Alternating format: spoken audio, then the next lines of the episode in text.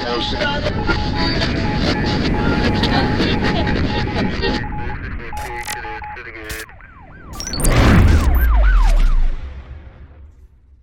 everybody, and welcome to another E5 podcast. Today, as these podcasts are becoming, we have some familiar faces. Say hello. Hello, it's David Watts here, aka Sparky Ninja. And we have a new co host. Please say hello and introduce yourself. Hello, good evening, chaps. Uh, my name's Lee Ward, Pure Electric in Dorset. Pure Electric, not to be confused with Adrian Davey, uh, Pure Electric. Did he steal your name? I think he stole your name. But it doesn't matter now. He Well, just You know that was now anyway. that was that was so confusing for me for about a year on Yeah, when yeah, if anyone said Pure Electric and they go, what, Adrian or Lee? Adrian or Lee? Which Yeah. one? Which one? Yeah. it took a while, but I got it. Both got lovely chaps, and we've now we've now hit the double bubble, so we've got both Pure Electrics as co-hosts on the podcast. Um, Lee, thank you very much for uh, giving us uh, uh, generously your time. Um, you have a lot that you want to talk about in the industry, and this is a forum for talking and debating about the industry. Um, and you want to talk about um, quite a lot, so we may fit it in one podcast. We may have to go into another. Who cares? Um, shall we start off with con- consumer protection systems, Lee? Well, what's your thoughts on views and your experience? Share your knowledge with with the listeners. Sure. Um, well, yeah, with regards to consumer protection systems, you've got obviously various different types, such as um, the trade organisations in terms of competent person schemes that we all know about, and the fact that they offer a degree um, of consumer protection through their vetting process, um, checking people have the adequate insurance in place, um, and also qualifications as well as. Um, and then you've got also the more generic uh, trade consumer protection systems, such as the key ones being Checkatrade, Which Trusted Traders, um, Rated People. I mean, blimey, there's so many now, isn't there? I mean, the, the whole kind of market in terms of these trade vetting companies, it's uh, it's become quite uh, quite vast. Um, so I'm always interested because I've recently left uh, one of the key players after 13 years membership. Um, the key Who reason I left uh, that was Checkatrade, Right. um, of which was really difficult for me to be honest because I started off with them pretty much when I started my business 13 years ago. Um, and they, they really did help me in the early days. And I really did agree with everything they stood for. And they were doing a good job in terms of their vetting procedures um, and security checks in terms of ensuring that references were genuine, which is my biggest bugbear of these systems. And yeah, so I was with them for 13 years, um, a real loyal customer, customer to them, um, spent a lot of money with them over that time. And unfortunately, they, I think they just got, I mean, this is my own personal opinion, of course, um, but they, I think they got to a stage where they just got so big. I know they had a change of ownership, which, in my opi- opinion, um, created a few other changes, should we say. Um, but yeah, my membership went up, um, and I spoke to other trades, uh, different trades as well, and they were kind of in the same boat. You know, I've got a friend who's kitchen fitter, for example, and you know they increased his membership, and he was really kind of quite cheesed off with it all. Um, but because there was such a a big increase in my membership, I mean, don't please don't quote me on the numbers, but I think it was something around I was paying last year around about seven fifty ish per year, and Ouch. they had a they well yeah they had a an auto renewing process where they just sort of kind of send you an email so it was a bit like insurance policies where if you don't if you're not switched onto it and you let it lapse you then It enter into up. another 12 month contract and then the price that you're paying is increased i think it went up to about 1200 pounds Ouch! from from around 750ish and i just thought you know out of principle i'm you know I'm more than happy to you know take a an increase in services i'm paying for year on year um, i just felt that you know that that was just too big a price hike for me to justify um, so yeah that i was a bit kind of disappointed with that because like i say i was with them for 13 years and you know Did, did they Um, did they give you any kind of explanation for the that scale of increase? Well, I did have some lengthy phone conversations with them, um, of which every member of staff I've ever spoken to within that company, they've always been friendly, polite, professional, really nice to speak to. Unfortunately, when you cut away the lip service, the reality is, as a business, you need to look at the value for money you're getting. You need to look at the return investment as well. Um, one of the bugbears I've always had with them when I've talked about them being oversubscribed in terms of the number of trades that belong to them, which means you then don't get the inquiries back in return. I've been told, well, you know, you shouldn't really see us as a lead generation site. And I'm like, well, what am I paying for then? I'm technically paying you for, for adver- a method of advertising. I'm paying for a hmm. service which gets my business out there, which ultimately the goal, as far as I'm concerned, as, and as any other business is concerned, is that you would expect to get inquiries off the back of it. Well, so I, I was under the assumption the model was to, for you know customers to provide feedback and reviews, which would then be hosted on their platform, which would then generate leads for you by giving confidence to other potential customers. Yes, that's how it works, and the way it's kind of chicken and egg in a way because you need to get your references in to get you higher up the search rankings. Hmm. So it's the same as Google. You know, if you get a few Google references, it helps your whole kind of SEO package in terms of your website and, and getting on page one. Um, and it's the same method used within the Checkatrade system. But bearing in mind, I'm probably one of, I don't know, 500 electricians in my kind of county or town that I'm hmm. competing with. Even if I got a reference one once a month, I'm not necessarily going to go well, on page one. Were you, were you right? So you weren't on page one. You weren't, for example, hot in your area for the just um, typical word of electrician. Is it, is it Dorset? Yeah. Right. So if I search that, you wouldn't be on page one. Uh, when I was a member, I wouldn't be on page one because I oh, wasn't getting regular feedbacks in. But the, the reason, again, the, the chicken and egg scenario that I use is that their argument to me was always, well, you know, you need to get your feedbacks up to get higher up search rankings. That's your job to do that. Okay. Yeah. Exactly. Yeah. So my my answer to that was, well, actually, hang on a moment. Are you wanting? I'm paying you to advertise my business, but you also want me to advertise your business at the same time. So it's like me paying for an advert in the local community magazine, which I do, and then that magazine company saying, "Oh, Lee, whilst you've paid for this advert in a magazine, you also going to deliver it for me as well." And I'm thinking, well, would, do you want me to print it? Do you want me to post it? You know, yeah. what are you doing for the money that I'm spending on this advertising method? So what I used to say to them was, look, if, if I get an inquiry through which trusted traders, I will give my client the option of leaving a reference via my which trusted traders um, facility, whether that by be leaving them a card or directing them to my which page to be able to leave me a reference. Because in my book, that's paid back to which for enabling me to get that inquiry through their system. Right. But I'm not going to then say, as well as giving one to which, can you go and do one for Checkatrade? Or whilst you're at it, can you go and do one for Trading Standards, which I'm also a member of? Oh, mm. can you also go and do one for Google over there as well? So mm. my my payback in terms of the referencing system was always whoever gains me that inquiry, I will push that consumer back to that origin of where they found me. Mm-hmm. Does that make sense? I mean, the yeah. service, the service. I mean, it's, it's it's all lead generating, isn't it? And if anything gets you a lead, you'll provide support for that that source. I hear a lot of good things about Which. Um, a lot of people seem to have a lot more um, confidence right now in Which Trusted yeah. Trader. And it sounds like you have the same um, thought process? Yeah, I mean, like I say, I've been with Checkatrade. Um, I've been with Which Trusted Traders. I think I've been with them for about I don't know five years maybe. Um, and I'm also with uh, the Buy with Confidence system, which is trading standards. Yeah. yeah, I know that one. Yeah, but with regards to which trusted traders, the things I like about them are number one, um, they regularly, regularly contact me. Mm-hmm. Um, they check that my business terms and conditions are intact and legal. So, in terms of contracts with my consumers, if I have, you know, if I entered into a contract with them, they have to make sure my T's and C's are accurate and legally binding. Um, by default, they obviously check my public liability insurance, professional indemnity insurance, employer's insurance.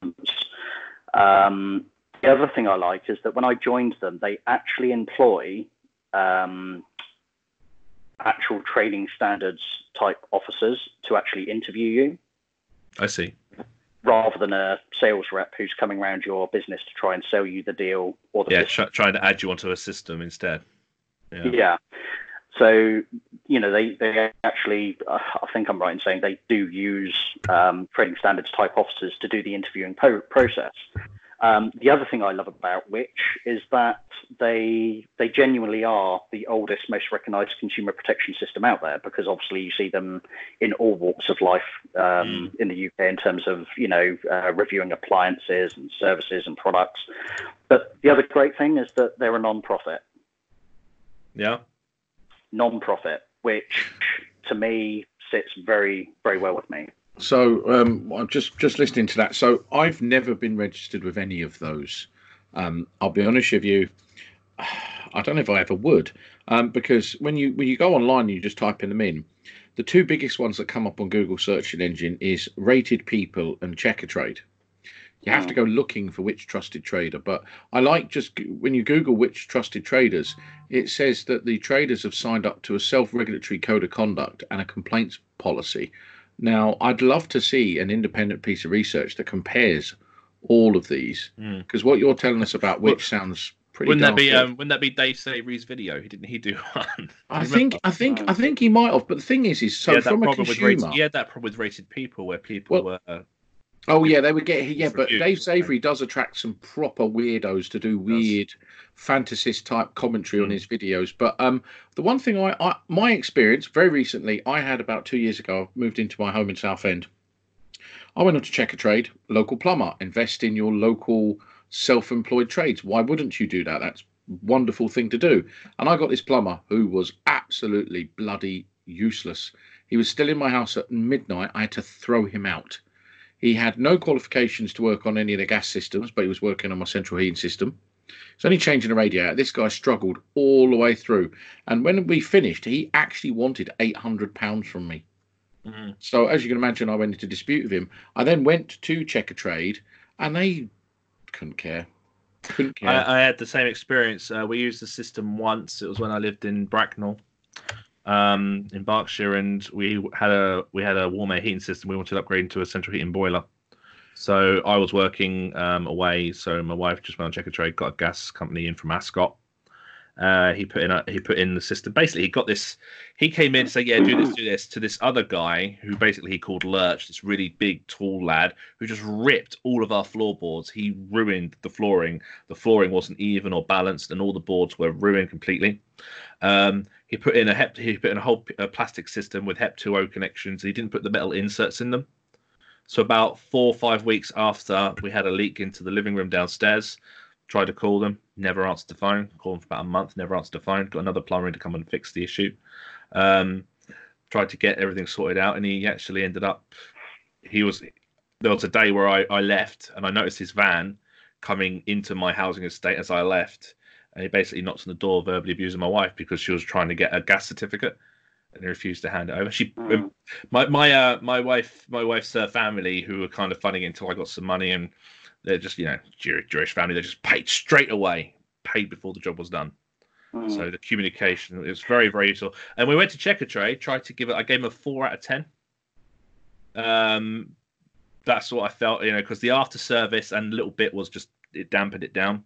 They wouldn't put that on the system. They they said that we had to sort it out first. They wouldn't put it on the system. It took about three weeks of getting it onto the system, and then mm. start. And then once it was on the system, then the guy started coming around. Yeah, yeah. yeah. So it was um it was a bogus bogus system in my view. It's, yeah. Sorry, Paul. Go on. Muted, Paul. Sorry, I, I ended up going on to uh, for my plumbing disaster. I ended up going onto Instagram and I found IRB Plumbing who are in Essex, and the man is so diligent. He is he's up there with the likes of PB as far as the quality of his pipes and his obsession with polishing pipes and doing absolute. The first thing he said to me when he walked in the door looked at the gas board, he went, "Your fuse board's too close to the um, boiler under the gas regulations." And I went, "Oh, I like you." Mm. Straight away, due diligence. I have to tell you this, and I thought, brilliant. So, Lee, yeah. I got a question I mean, for you, mate. I, Go on. Can, I, can I just um, can I just give the other side of the coin to that, of course? Because, yeah, please do. Um, you know, w- with all of these systems, you know, it, you're always going to get you know really good tradesmen, and you're going to get other tradesmen who bend the rules. and kind of spoil it for everybody else. And I think ultimately, you know, like most um, tradesmen that are wanting to do their best, they join these clubs and these systems to try and get away from these rogue trades, if you like. Um, but unfortunately, because none of these systems are bulletproof, they're all open to abuse. Mm. Sadly, you will get the ones that spoil it for everybody else. And I've had, you know, the likes of Mrs. Smith, you know, when I've met someone for the first time and I'm chatting with them, they're like, oh, well, you know, yeah, that Checkatrade. If I see that logo, I won't use them because they're a member. And I'm thinking, wow, this has gone full circle. And that's quite a statement to hear mm-hmm. from consumers to actually say, if I see a certain logo, by default, that means I won't use them. Um, so that's kind of an interesting. Oh, a lot uh, of customers do use that logo as an element of trust, and if that trust gets broken, mm. it's that logo. It's not so much the brand of your own company; it's the logo that brought them to you. Yeah, absolutely. You know, but and that that, that know, is the problem. Yeah, absolutely. And uh, you know, to be fair, there are equally, and I would like to think much more of, you know, really good tradesmen that belong to all of these systems, who are obviously you know doing a great job and doing things by the book. Um, so you know, you, you when kind of when we're talking about these things, we're not we're obviously not tarring mm. anybody with the same brush at all because I actually belong to these schemes. You know, I belong to these clubs. You know, I'm part of it. What uh, what I'm concerned about is what traders are paying a lot of hard-earned money for these systems, a lot of money. Um, and when I feel that in some cases maybe I'm just getting a space on someone's website, maybe they're just contacting me once a year to check my public liability insurance. But is that really worth a thousand pounds a year? No. And if if it's oversubscribed, which is the problem with these systems, they become so oversubscribed that you just get less. It's like this is like the modern day yellow pages, where you remember the yellow pages being super thick, and you'd be lost in a huge section of the yellow pages as an electrician with an advert, and you would never get found. No. And dep- you know, if you're a big business and you had a lot of money, you could afford a big flashy advert. You'd get noticed. You'd get the business. Um, but I, I, just think it's a shame that you the, know. Um, as you as you've highlighted, I think the biggest culprit and the problem here is oversubscription.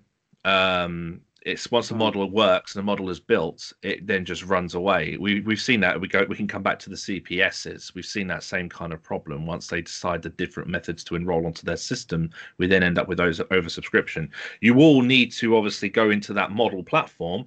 You all feel that you need to obviously display the badges in the interest of your clients, but the badges are the same because there's an oversubscribed system and there are varying mm. levels entering it. Um, this goes back, and you mentioned that Which is non for profit. So I don't know, maybe it'd be very interesting to see how many they have subscribed and what the numbers are like mm. in comparison and see if having a non for profit entity does become the big difference here. Because if you've got a model that is mm. not non for profit, uh, how how can you how can you compromise quantity over turnover? Um, mm. It's just a model of a business, uh, and if that is a business model, they will drive ways to increase numbers. That's the model, mm. and that's kind of the sad um, side effect, if you like, of being a non-profit that they don't have the same marketing budget as the profit-making companies do. Um, mm. You hmm. know, they can't afford to do you know huge television campaigns. No, I don't. I don't disagree with you at all. Um, Mm. I'm I'm I'm deep. I'll be honest with you. Um, as someone who's never registered with them, all I am thinking is I am deeply disturbed as to what uh, rated people and Checkatrade actually do. But I do have some hope that this Which system seems to be run in a bit more ethical and a bit more of a stringent and tight way. I can only mm. hope that Which, as their memberships grow from people who are frustrated from paying a lot of money for not really much service um, mm-hmm. can uh, not lose their grasp on quality, objectivity, keeping non for profit, and putting consumers first. Because so far we've been talking about consumer protection sy- um, systems or schemes. I don't really know any in the electrical industry, and this which trusted trader sounds quite insightful. But um, I mean, with with consumer protection systems, you look at the current CPSs. Dare I talk about them? Um, and they offer uh, what uh, again, please forgive, tell me if I'm wrong here, but they offer consumer protection in the form of uh, a I think the NIC do a platinum promise. Platinum um, promise. Mm. But I, I, for me, for the love of me, I can't understand why somebody, if they complained about an electrician, why they would ever want that electrician back in their house. And yet, if I remember rightly, tell me if I'm wrong here, Lee. The the protocol is is if you complain to say an NIC registered contractor or NAPIT or whatever, um, I think they just probably term it different, but the general process of CPSs is if you complain, you have to give that contractor the opportunity to go back and fix the work. No one in their right mind ever would ever do that. So is that slightly out of touch with reality and common sense? What, what do you think, um, Lee? Um, the well, I'm glad you brought up the subject of CPSs because um, sorry, mate, it wasn't me. um, so, so yeah, the I mean, the, the complaints procedure um, is a is one that I think yeah absolutely needs to be redesigned, remodeled, you know, you know, changed to to create better results really. And I think it's whether you're looking at the electrical CPSs or the likes of Checkatrade, I do think that these companies do try to encourage, um, if you like, engagement with the tradesmen who may have done a bad job and you know they're trying to encourage mrs smith to get that tradesman back into their home to put it right before it escalates into an official complaint mm. unfortunately for these companies that are kind of with all due respect not sat in the real world on the front line in mrs smith's house not realizing the reality of these situations you're absolutely right paul and for me myself if i had a tradesman into my house and I don't know, you know, if if they did a bad job, if they did a dangerous job, the very last thing I would want is that same person coming back into my home because unfortunately, mm. whether it's their fault or not, unfortunately, there's a trust issue, and the complaints procedure through the CPS is what the I mean. I speak to lots and lots of consumers over the years because of the nature of the, the work that I do. So I, I do get a lot of frontline feedback in terms of customers speaking and employing um, electricians all across the area. So, in my experience with regards to the complaints procedures, um, the the challenges that we face when dealing with consumers, particularly in a domestic setting, is that when we find that we may go into someone's home and you know we're being asked to provide a quotation or do a job on on the system and we're finding that actually oh hang on a minute got a new consumer unit there, and you know you, have a like you do, you do your kind of checks to make sure that you can obviously add on to that Mrs. Smith may not have received a regulation compliant job, shall we say. When you then start talking about the options that they have in terms of trying to get that rectified, and if it's something serious enough that warrants an official complaint to a CPS, the feedback that I always get is that consumers do not want to go down that road because they don't want the potential repercussions because they feel like they are obviously, you know, reporting someone that they've employed, which unfortunately, sadly, what can happen. I mean, you know, we have these complaints procedures in place for a reason. Um, but what I've experienced over the years is that when you talk to a CPS regarding a complaint, in terms of doing it on behalf of the consumer, the answer we've always been given in the past is that the complaint has to come from the homeowner, as in the client, the person ordering the work, or the person paying the bill. You mean totally the uneducated, uninformed person who has no idea about electrics, which is why they employed yeah. the electrician. Yeah. Yes. Yeah, absolutely. And of course, you know, they they they don't want to do that. And no, of so, course they don't. They don't want what, the front door kicked what, in. Yeah, so they their, their attitude normally, which I fully understand and respect, is well, do you know what? We now know we just won't use them again. You know, we found you or whatever. We just won't use them again. We'll, you know, we've learned our lesson and that's it. We'll put it behind us. And I, I tend to say to them, yeah, the, the only downside to that is that, unfortunately, you know, if if you've got someone who's um, undertaking dangerous work, then the odds are they might end up doing it again. And therefore, unfortunately, it will only be a question of time before something goes seriously wrong. Um, so it's a real difficult one, and it's ultimately down to them as to what they want to do. But the resistance I found over the years with the CPSs of trying to push me back to getting Mrs. Smith to do it, it it's, it's been really frustrating because I've often said to them, look, you know, if, if the consumer's not willing to do it, you're not getting a true reflection of what's going on out there. But yet, when I spoke to UKAS um, or somebody, yeah, when we spoke to them about this particular situation, their answer was a complaint can come from anyone. Yeah. And the CPS has to investigate it, which is interesting because we've always been pushed back by the CPS saying, no, you, you as an not what the CPSs tell us. Yeah, you can't do that because you could be trying to, you know, badmouth your competition, for example, is what they're yeah, thinking. which can easily happen in our industry. Which, yeah, you can easily yeah, uh, yeah, you can easily make complaints about a company that's just taken over your area or that's just mm, kind of indeed, yeah, taken in. Yeah, so. absolutely. I mean, you, would have to be, you know, uh, you'd have to be in a situation where if you were to make a complaint, you'd need to make damn mm. sure that you know you had these evidence and the regulations and everything else to back it up. But I, I, just found it interesting that you know the CPSs have always kind of said one thing, but then UKAS, who oversee the CPSs, are saying another.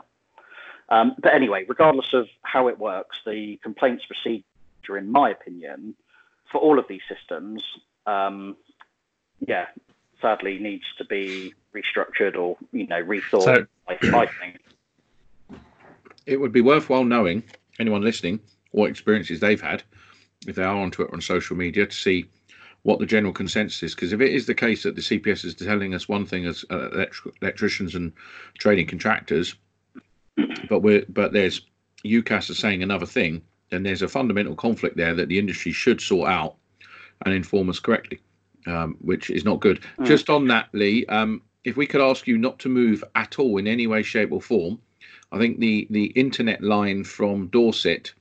Um, it, it, might be too windy outside or something, but um, you did break up a little bit on on that. So apologies. Um, we'll tr- well, hopefully they won't notice in the post edit, but we generally got the gist of everything you were saying there was good. But just don't move at all. Okay. um, um, you, um, Paul, you mentioned the Platinum Promise back along, and I would be interested to know what the figures are from said company as to exactly how many of their members or consumers have actually taken advantage of this Platinum Promise, because we're all aware of the uh, varying standards of work across the industry that we all see. And this Platinum Promise is something that has been promoted um, by um, CPS, of which I'm probably going to guess that no more than three people hmm. have actually utilised the platinum promise. I think. I think. Do you know what? I'm. I'm. I'm. I'm. I'm. I'm probably. I will ask that question actually the next time I meet with um, the NIC. I know the NIC have got it. I can't remember what the name of the NAPIT one is, but I know they all have something similar uh, as far as their complaints procedures. Um, it's. Hmm. It is quite scary though because with the the volume of work that people put on social media either to educate people don't do this or here's a laugh lads. Look at the rubbish i found that i've now got to fix in a humor way or a oh my god my friday's ruined because i'm going to be here till 1am fixing this mess so that the people in this home don't kill themselves. That's one of the things is for all the things people say about electricians especially domestic installers they are the most honourable chaps you'll ever meet because they won't walk away from a house which they know could kill someone um, but they end up sometimes. I remember I've been into houses where it's been so dangerous. I've just thought, I can't leave this till I fix this, and this is going to take me v- until very, very late, and probably maybe even the weekend. And these people don't have a penny to pay for it. Um, and I know people are going, "You're mad. You're mad. You shouldn't do that." Well, yeah, I am mad, but get over it. Um, so, consumer protection systems. I think we're entitled um, to know more about the statistics as far as how many people have claimed because if you took a percentage of the pictures and the stuff that goes on social media which are not rigged then surely at least a percentage of that would be claimed upon. But i think lee you nailed it. I think a lot of people just go yeah i think i've learnt my lesson and i won't go with them again. And these blokes go and this is one of the things that kind of annoys the hell out of me. There are rogue traders in our industry that are not held to account or as Dave uses the wonderful term, there are people let into the industry, authorized into our industry that should be authorized straight out the bloody industry. Um, and it would be really yeah. good to see a um, a a regulatory. I'm not going to even use that term.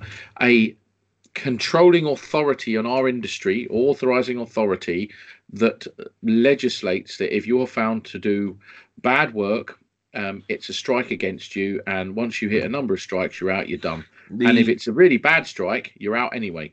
The only way the only way this will end up working is if we introduce a license to practice scheme, and therefore electricians are each capable and culpable and responsible for their own mm. activities, and then you can sanction.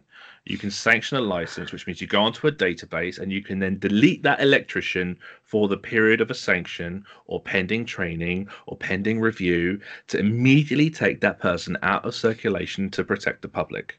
Yeah. That's the I mean, way. That's it. I And this is why the ninja teaches us all. I couldn't agree with you anymore. couldn't agree with you anymore. I think, um, yeah, the with the, the two different sectors here have kind of overlapped because we're talking about consumer protection here. But I think we've got a situation where we've got one arm of consumer protection type companies that are generic in terms of trade and services, such as your Checkatrades, your Which yeah. Traders, Rated People, and all the rest of them. So that that's one kind of sector of consumer protection, if you like. You've then got the what I still class as commun- consumer protection of the electoral electrical competent person schemes, mm-hmm. and each sector has their own challenges, has their own improvements that they need to make. Um, so I, you know, I, I do think it's important for that. And, you know, I, I absolutely, you know, want to put on record that I fully agree with what Dave just said. And it's something that I've always been of the opinion of that I would love to see some form of not for profit um, regulator, if you like, in terms of a license to practice system in our industry. I mean, for me personally, only speaking for myself, of course, I would love to see some form of non-profit regulatory system whereby we do have a license to practice, whereby we can have a structured system where people are properly assessed in terms of, and I, am not overly keen on the word competence because it's too generic, it's too open to interpretation. And the worst thing about the word competence is that it can be self-judged. Um, because you know I've, I've, had it many times. You know where consumers, you know, I'm, I'm looking at a job for them, and you know there may be a variety of different jobs to do. They might say, well, you know, can I do that? Can I change that light switch? And you just do this, that, and the other. And I'm like, well, technically, do you deem yourself competent? And they look at me like, what are you talking about? Is that a trick question? I'm like, no, I'm serious. You know, you need to decide whether you feel that you're competent to do the task in hand. I mean, my, my natural answer is well, if it's any form of electrical job, regardless of how minor, then you know you need to be, you know, using somebody who is trained, qualified, experienced to do the task in hand. Um, mm. But yeah, licensed practice system where ultimately we benchmark for people entering the industry in terms of um, you know a good level of training, experience, and qualifications. I think is much needed personally. Um, yeah. Because we've all seen the varying different levels coming through, but electricians being held accountable.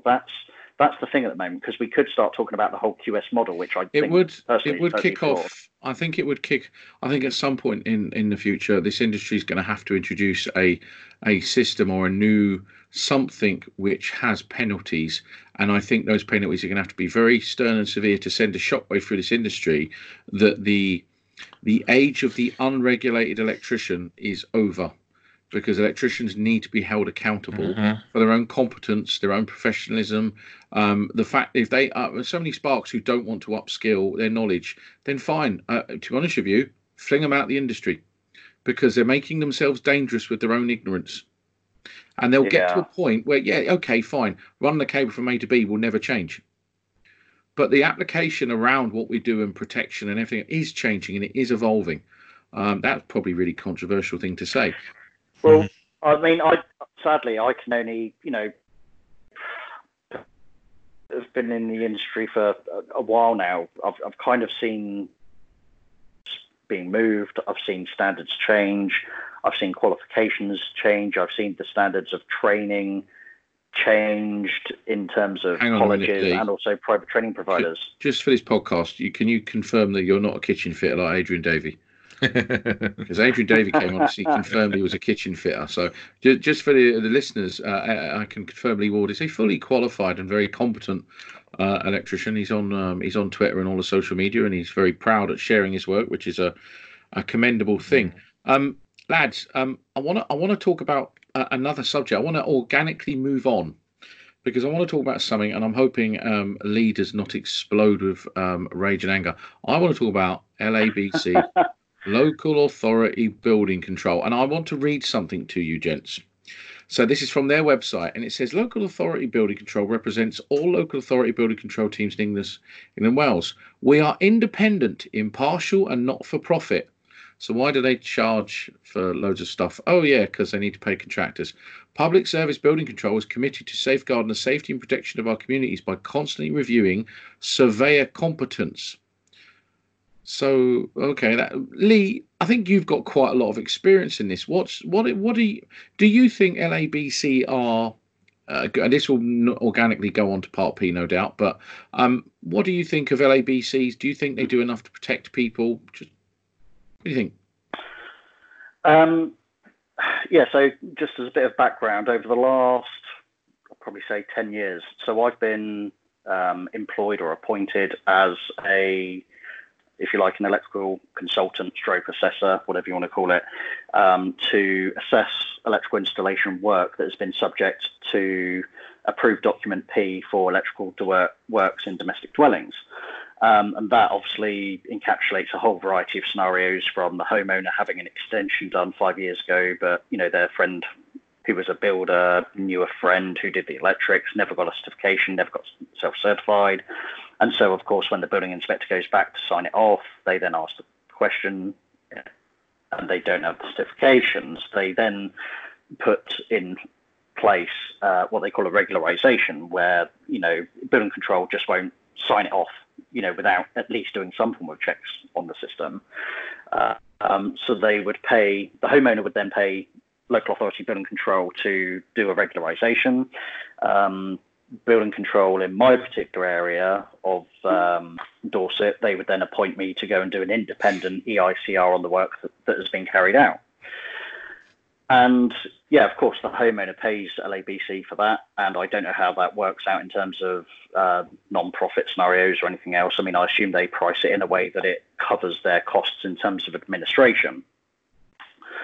Um, so, you know, they obviously to comply with approved document P, and this goes back to you know the misconception out there in the wider electrical industry that you have to be registered to do notifiable work. No, you don't.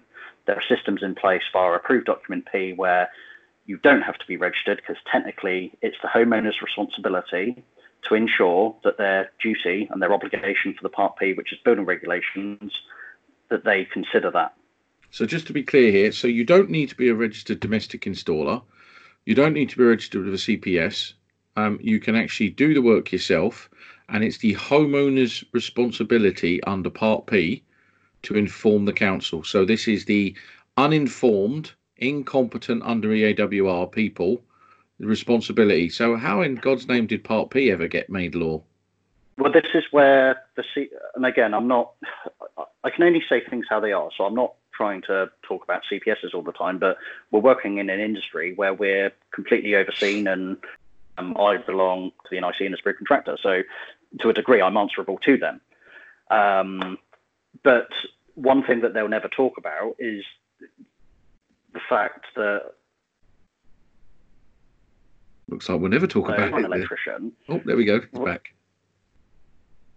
Lee, you, are jumping. You? are jumping out. I told you, stop moving. Literally, stop moving. it's Sorry. causing buffering. Apologies. Um, go go back to where go back to where you were again. Sorry. Start again about um. You you don't want to talk about the CPS's, but. Yeah, but unfortunately, it, it does come back um, to them because we work within an in, within an industry where the vast majority of us, as electricians, electrical contractors, electrical engineers, to these schemes in one way or another. You know, we do that for good reason. Um, but in terms of the notifiable system under Part P, which is why we were talking about LABC, is that you technically, as an electrician, you don't have to be registered you don't have to put into force the Part P process yourself necessarily. It's technically the homeowner's responsibility. Now, a good practicing electrician who's aware of these systems will naturally, you would hope, educate the consumer into the scenario of, well, you know, I'm qualified, I'm trained, I'm competent to be able to do the task you're asking me. But just to let you know, I'm not registered. Therefore, because this work is notifiable, notifiable under building regulations, Part P, um, you should therefore inform your local authority building control department before the job starts. And that's the point where LABC have a system in place to, should we say, oversees probably the wrong word, but do a degree of checks to make sure that that work complies with BS 7671. Um, now, with regards to local authority building control as a whole, in my experience with the consultancy work that I've done with them over oh, quite a while now, even though Part P's been in place since when two building inspectors, unfortunately, and building control managers that still do not understand the entire setup and the procedures related to Part P. And I have I've had meetings with them. I've had loads of different scenarios with them where I'm trying to inform them. And bearing in mind the document isn't particularly vast. You know, approved document P. It's not it's not a huge document that you know that. it used to be really good. Mm-hmm. I don't know if you guys remember when Part P came out. The very first year it came out, there was a section in it that talked about individual competence, and I remember it caused uproar. I remember being in a wholesaler and everyone was kicking off, going, "What the hell? Individual competence? What's all this malarkey?" And then literally two, three months later, gone, reissued, mm. the whole section taken out. It was just controversy. Yeah. yeah. I mean, I think the industry just couldn't deal with it. I mean, building control's always been there. I mean, I'm in my detached garage, which I converted last year, and when we contacted the builder to do the work, he said you may want to just talk to the, to building control and see if it's a notifiable job. He didn't think it was, but he said just to do it before we started getting the work, and we gave them the money. That's exactly how you've described Part P can work, where the electrician would recommend to the client to contact the local building control to see if it's notifiable and to get it done.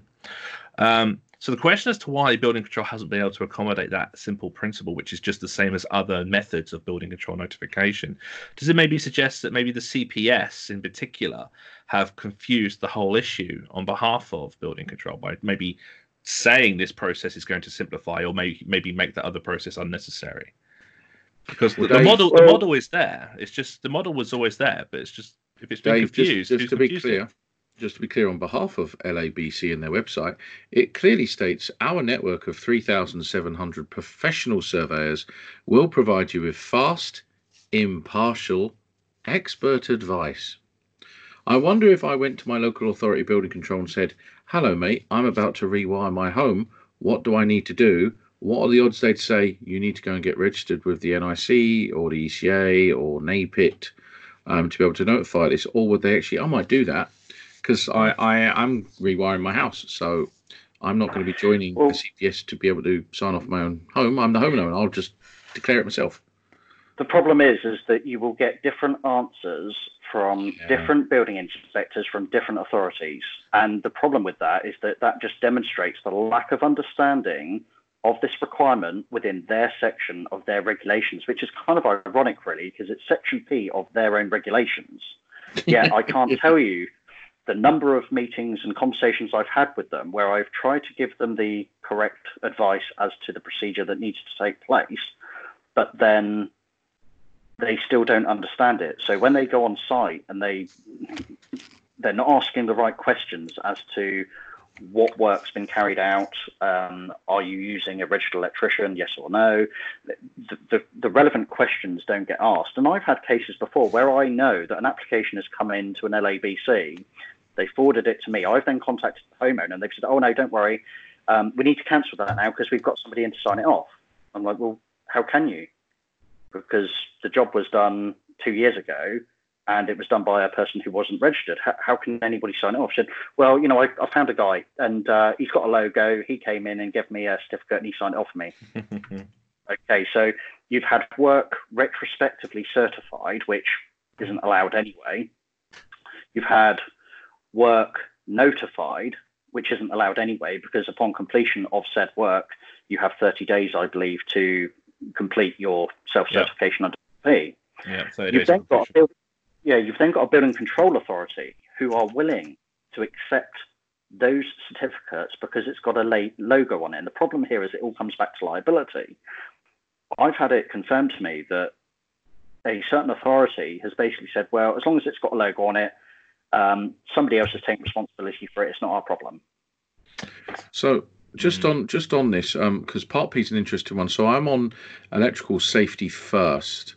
Um, who many many years ago you could have re well they were the NIC they were what's left of the original NIC EIC um, and it's quite interesting when you look at their website on Part P of the building regulations. Um, just for those listening, in case you may be of a younger age, in 2005, the government introduced electrical safety rules for England and Wales because most fixed in electrical installation works must, by law, meet the building regulations.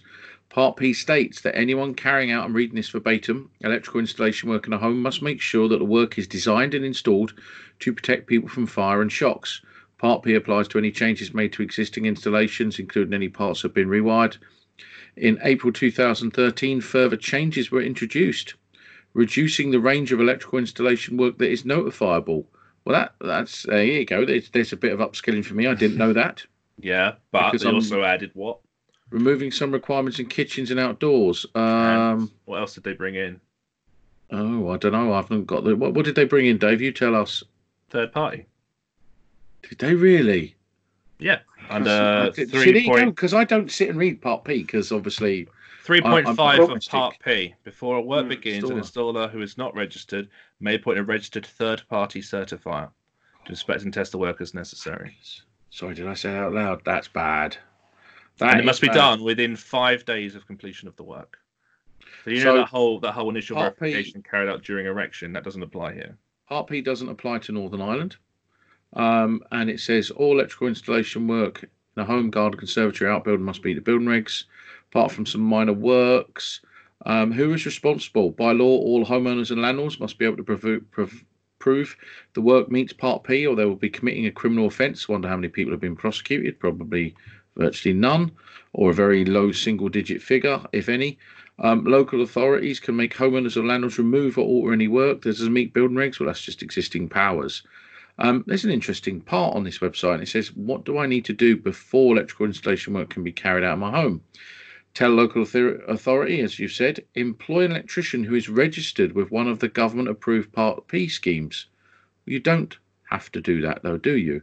We recommend that you use a registered electrician to do the work. And then it says the advantages are you will not have to pay any building control charges.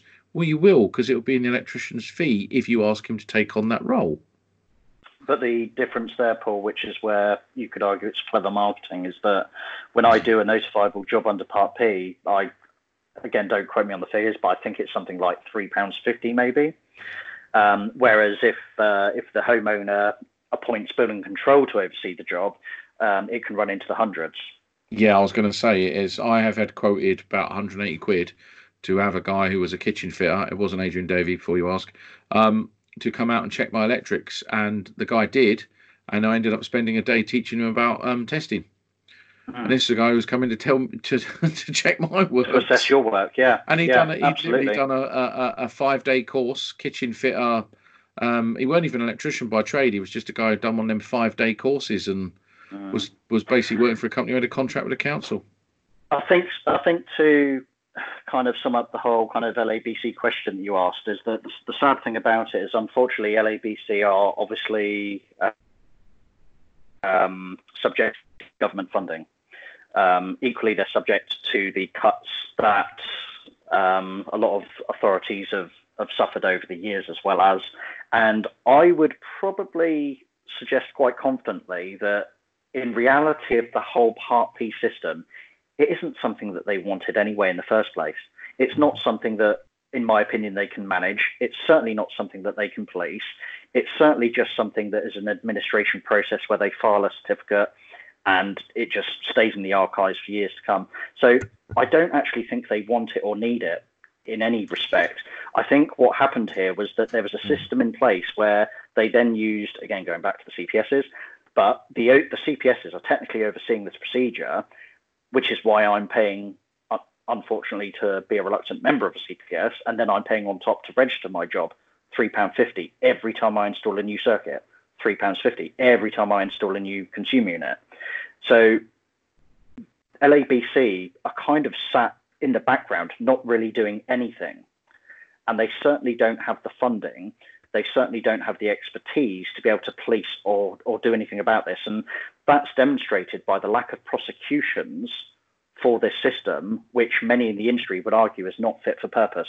And it certainly hasn't achieved what it set out to achieve back in 2005. No. Speaking for myself only.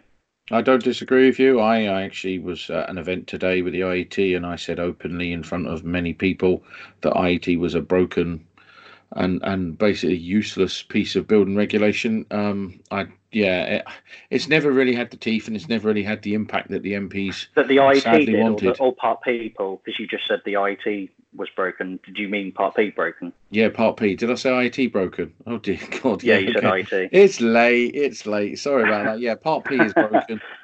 Some yeah. may argue the IT is broken, but hey, um, yeah. it's late. Do, do you think? Doing these yeah, I mean, everybody's been banging on about Part P, obviously, since its since its birth, really. Um, and some would argue, well, it's better to have it than nothing. Well, I would argue it would be better to have put a system in place that was actually fit for purpose. And if if we if the industry is in the... some cases admitting it's broken, and half the industry doesn't want to admit it's broken, surely there's a challenging case here.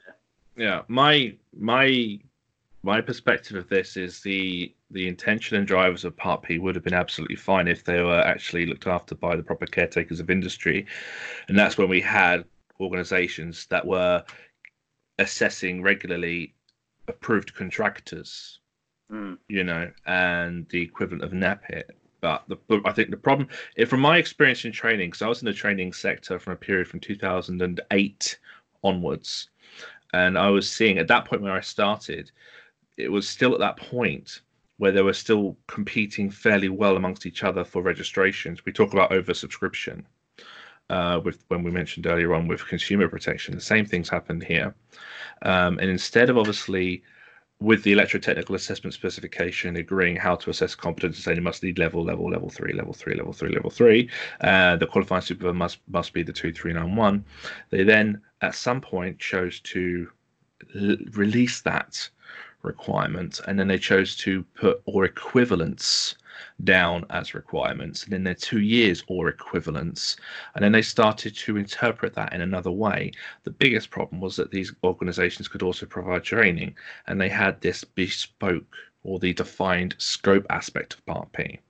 And yeah. so if you think about this, imagine a Part P where the rapid training domestic installer hadn't happened because that's where that's imagine part P, but without that happening, mm. it probably would be talking about it as much. Well, I, I, I always said that I've always been of the opinion, um, my own personal opinion, that the the birth of Part P was actually also the birth of a system whereby, because they introduced legislation, that they equally realised they had a shortage of skilled workers or skilled electricians. Um, they thought, well, how do we create the electricians that we need to actually satisfy this legislation of registered sparks coming into the industry. And as per the usual with a lot of um, you know professional industries these days, is that things t- tend to get watered down, if you like. Mm-hmm. And that's where, as you say, you had full scope and you had limited scopes. They set up the limited scope for your plumbers, your kitchen fitters to do alterations and additions to circuits. You then had full scope for the people that did more extensive electrical work in domestic properties, such as fuse box upgrades, etc. Mm-hmm. But nobody ever went for the limited scope because it was the difference of a one day course versus a two day course. And the difference in money, everybody was thinking, well, actually, hang on a minute, what's the point of only going halfway? I might as well just do the whole lot. It's just as easy. So then you had a situation where people were applying and gaining access to the industry through this full scope system to comply with Part P, which is where the misconception comes into industry where people say, well, I'm Part P qualified. Well, no, you're not, because Part P is literally just a section of the building regulations.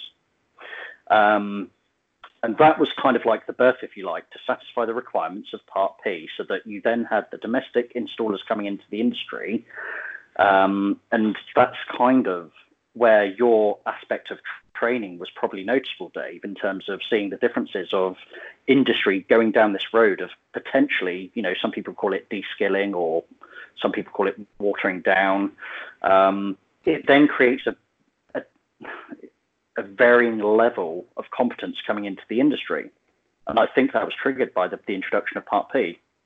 Yeah, I don't think Part P solved the problems it set out to solve. Um, I think it created more confusion, more chaos, and and and I think it, it, it just it's been a cyclical. Just it's just been a it's been chaos I mean, since it started. To if, if, if, it if it worked, there would have been prosecutions that regularly people would hear about because we all know about you know uh, what goes on in the industry. I mean, I had one the other day where I went to a client's house who known her for a long time. I went there six months actually, actually to do a quote on various different jobs.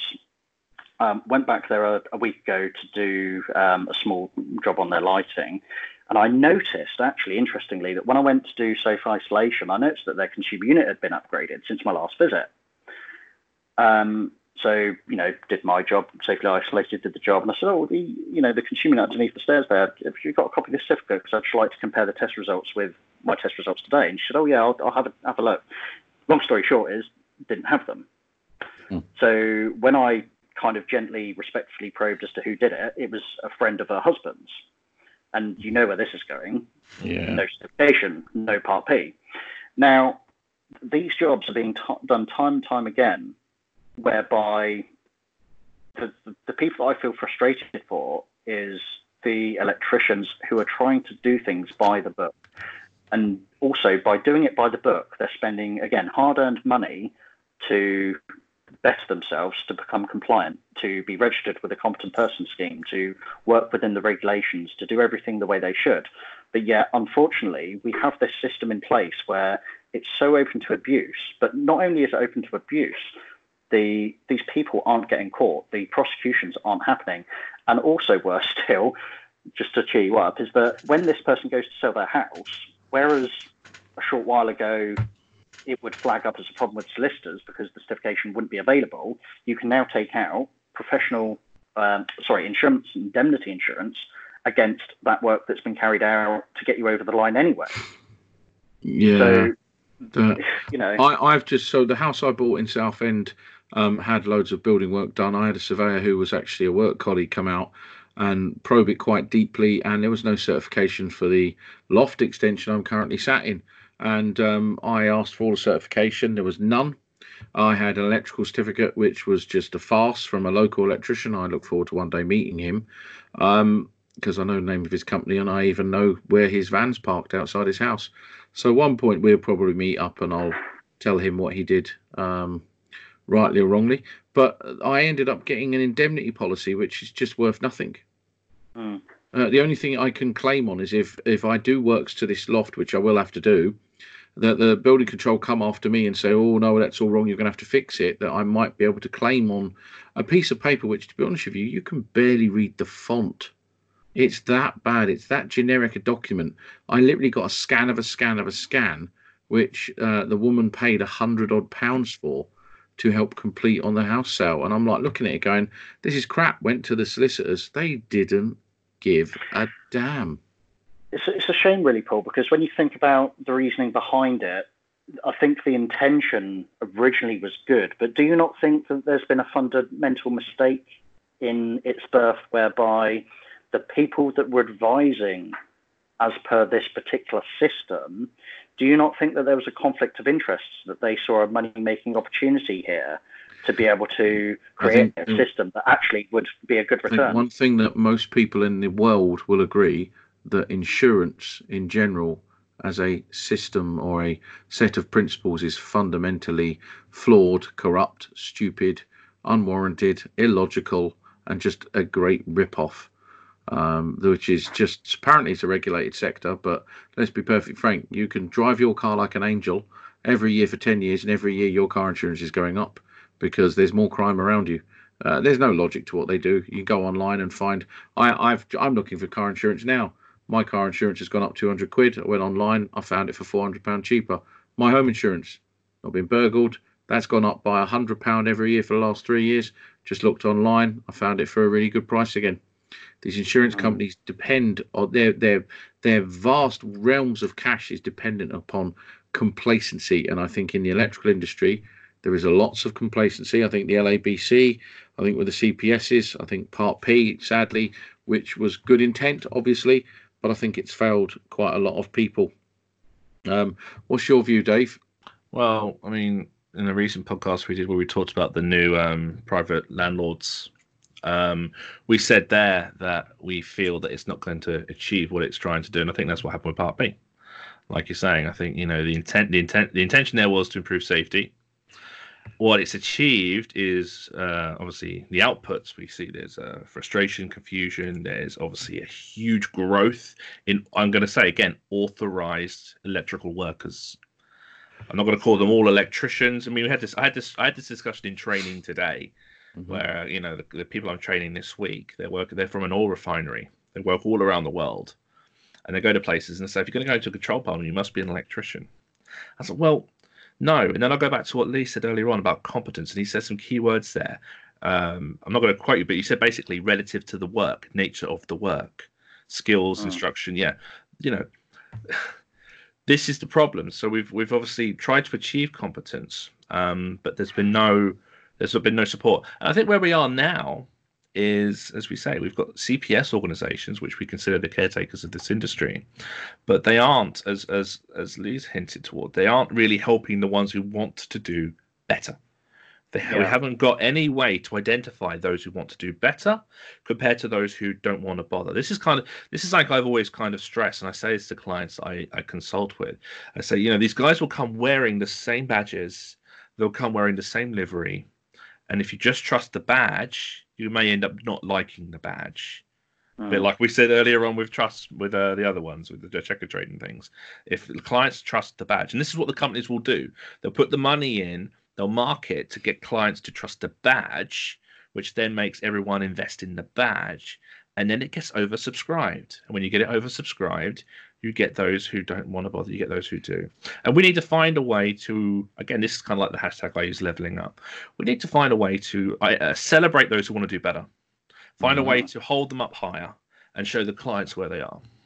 And yeah. this is why you can also see why I won't allow my badge because my badge, I hope people will trust in it because we are doing this absolutely for no money whatsoever. Money will never go near it.